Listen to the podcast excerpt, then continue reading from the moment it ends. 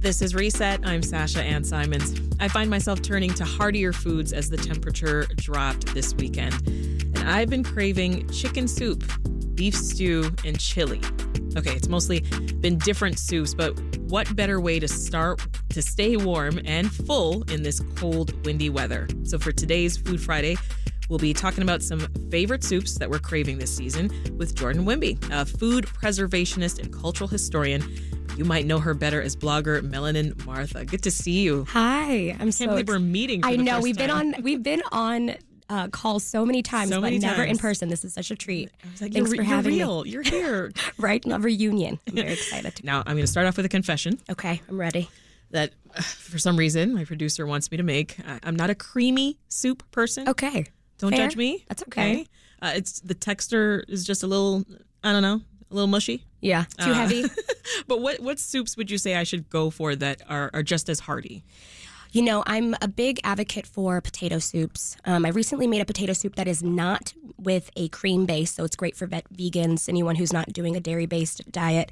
Um, because of that starchiness of that potato, it really just cooks down Mm. and creates that that richness, that thickness, without having to, you know, pile in the, the cheese and the and the um, the cream. Yes. But if you do want that, you can also add it. So it's a great it's a great happy medium. Do you know why I'm smiling at you right now? because I have another confession to make. Okay.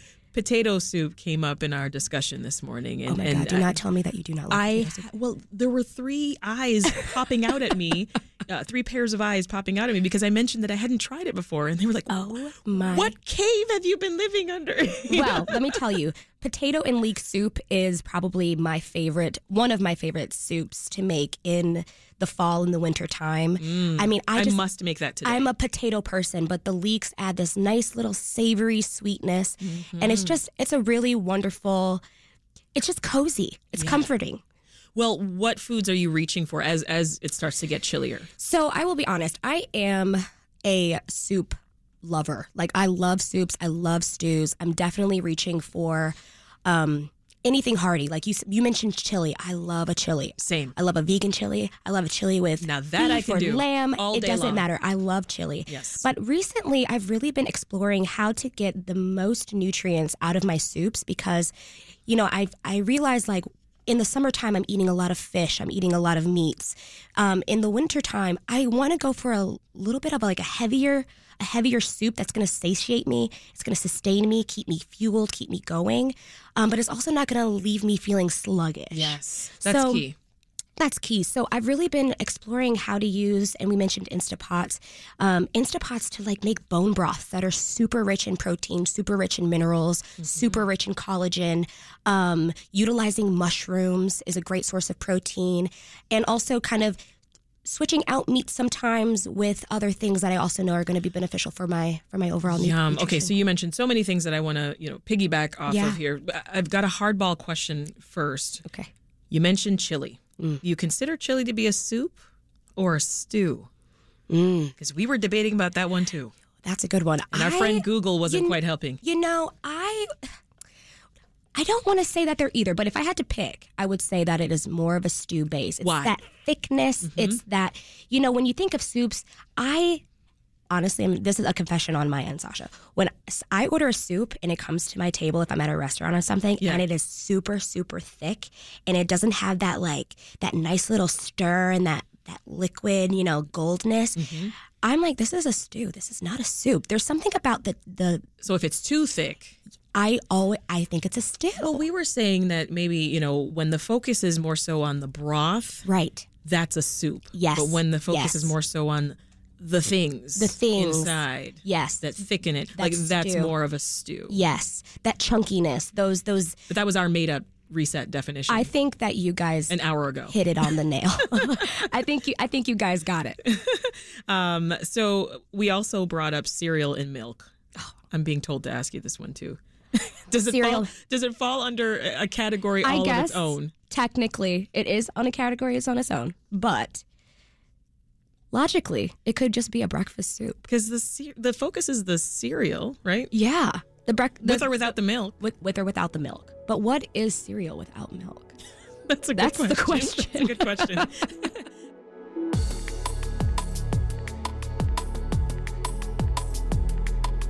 I usually buy broth Mm. um, for my soups, but you can you can totally just make that at home, right? Oh With- my gosh! with I vegetable scraps. actually recommend How do you do it? making your soup stews, um, your soup broths and stocks at home. So I do it a couple of different ways. So it depends if you want to do a bone broth. Um, the Instapot is going to be the quickest method of extracting all of those nutrients because of the pressure cooking. But you can easily, if you don't have an Instapot at home, you can easily do it on the stove and let that simmer for for quite a, quite a bit um, to extract all of that that yummy goodness. But I usually, when I'm cooking, I will I have a little bag that I keep in my freezer. And when I'm cutting my vegetables, if I'm peeling my carrots, if I'm peeling off the skins of my onions, I stick that all in my bag and I stick that in my freezer until I'm ready to make my stock. And then I'll pull that out and then I will put um, it in the pot of water with all my seasonings, all my herbs, and I'll just let that simmer for about an hour, an hour and a half on low, low and slow. Ooh, low, Low and and slow. slow. Yes. Low and slow is the key here. You don't want to rush a stock. You don't want to rush a broth because you want all of those nutrients to really just kind of like marinate and seep into that water. Another thing that I do that I think has been a, a big game changer in my work life um, is taking a rotisserie chicken or any type of meat Yes. and saving the carcass, saving the bones, sticking in the freezer. And then when it's time and you're ready, you want to make chicken stock, just take those bones out and add it to those vegetables. Nothing like and using those food scraps. no, use those food scraps. Use what you have access to, and really make the most out of out of your winter. Yeah, well, let's hear from some folks who are standing by. They want to talk to us. Absolutely, absolutely. All right, first up, Martha in Bucktown. Hey, Martha, welcome to Reset. Hi, how are you? Doing well. Are you making soup? I make soup in the winter every Sunday, so it, it gives us at least two or three meals. I Nice. love it. What what kind do you make? I make everything. I make a vegetable soup, chicken soup, lentil soup. Oof. I make, um, uh, yeah, I, my, my favorite is vegetarian borscht. Ooh. Um, How do you make that? What's the Well, what's the key? The key is, um, you know, it's simple. There's no there's no broth needed pre broth. It's usually just tomatoes that is the base for it, and of course the beets. Um, you know, usually borscht is made with either pork or beef, but Ah. vegetarian had this like when I bought their book 30 years ago had this vegetarian borscht, and it is so good. I love the sound of that. I'm adding that to my yeah, list. thank you so much, Martha. I, I was going to say, have you, Melon and Martha, have you I made have not, but vegetarian borscht? that is going to be added to my list. you learn something new every day. Uh, let's hear from Larry in Indiana. Hey, Larry, welcome to the show. Hi, how are you? Doing well, Larry. We want to hear about your favorite kind of soup. All right. Well, I'll start off at soup and stews are my favorite food all the way around. Nice. And uh, I, my new best friend is an Instapot because you can Yes. really uh, go fast. But I, I've um, discovered wild rice on a trip through Minnesota about five years ago, and they sell it at gas stations and everywhere. They sell wild rice, and so um, I. I've been buying like six pounds off of uh, Amazon, very reasonable, and I've discovered that you can make a vegetable and or a chicken uh, wild rice soup uh, it, really quickly in, a, in the Instapot, and, and, and like one Instapot will last me. I'll freeze half of it, and it'll last me for three or four meals also. So at oh, any I rate, love that. That's wonderful, is Larry. so- I'm getting so many ideas You today. know, Larry, that is so interesting that you said that because I made a vegan wild rice soup in my Instapot last week, And it was it's good? amazing. That is, it is amazing because wild rice has just that thick, that's just that thickness, that bite to it. Yeah. and the Instapot and that pressure really cooks that rice to like the perfect texture. It's Yeah. amazing Well, every wh- time. Mm-hmm. what are your favorites then? Let's let's talk Instapot recipes. Uh, you know, which would be better off uh, using a crock pot for? a crock pot is good for those low and slow. So I use I, I make my chili. Oh. yes, with that. Oh. I think I think that's a perfect thing. Your chili, great. in, perfect. Leave I that- walk away. Exactly. I do those 10 chunkier things. meats that Yeah. you want to get really tender, that you want to fall off the bone for like your beef stews or braised soups. I would use an Instapot. Okay, I Mm, would that's a use good an one. Instapot. Well, question from uh, WBEZ's Lisa Lobb is: When you're making soup, does it matter which order you add ingredients to the pot? So, can I just throw everything in willy nilly, or is there a method? Okay, judging by that sigh, that pause, sounds like It there's a really- method here. It is a method. It depends. There are some soups that I'm like, um, throw it all in, walk away, and you know, zhuzh as you go.